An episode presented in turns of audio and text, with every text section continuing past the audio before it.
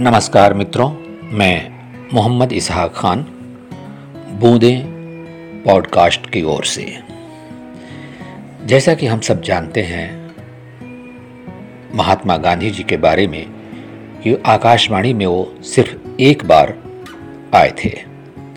दरअसल, वो 1947 में हरियाणा में जाकर के और शरणार्थियों को संबोधित करना चाहते थे, लेकिन परिस्थितियाँ अनुकूल न होने के कारण 12 नवंबर को उन्हें आकाशवाणी में लाया गया और आकाशवाणी के प्रसारण में उन्होंने अपने संदेश प्रसारित कराए थे।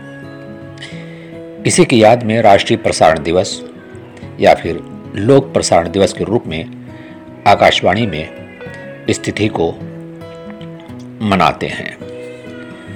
और इसके बाद इससे पहले वो कभी आकाशवाणी में नहीं आए, क्योंकि वो अपनी बात लोगों के बीच में जाकर के कहने में ज़्यादा समर्थ होते थे और आमने सामने बात करते थे। इसलिए शायद वो आकाशवाणी को अपना आधार नहीं बना सके थे।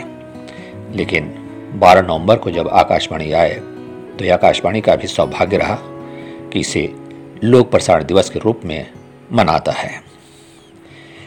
हम सब भी प्रसारण से जुड़े हुए हैं, इसलिए यह तिथि हम सब के लिए भी महत्वपूर्ण है।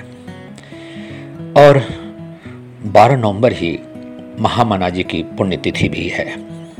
महामना मदन मोहन मालवीय जी। जी हाँ काशी हिंदू विश्वविद्यालय के संस्थापक भारत रत्न से सम्मानित एक शिक्षा शास्त्री और स्वतंत्रता सेनानी तो थे ही। उन्हें भी 12 नवंबर के दिन याद किया जाता है। हम अपने बूंदे पॉडकास्ट की ओर से उन्हें श्रद्धांजलि अर्पित करते हैं।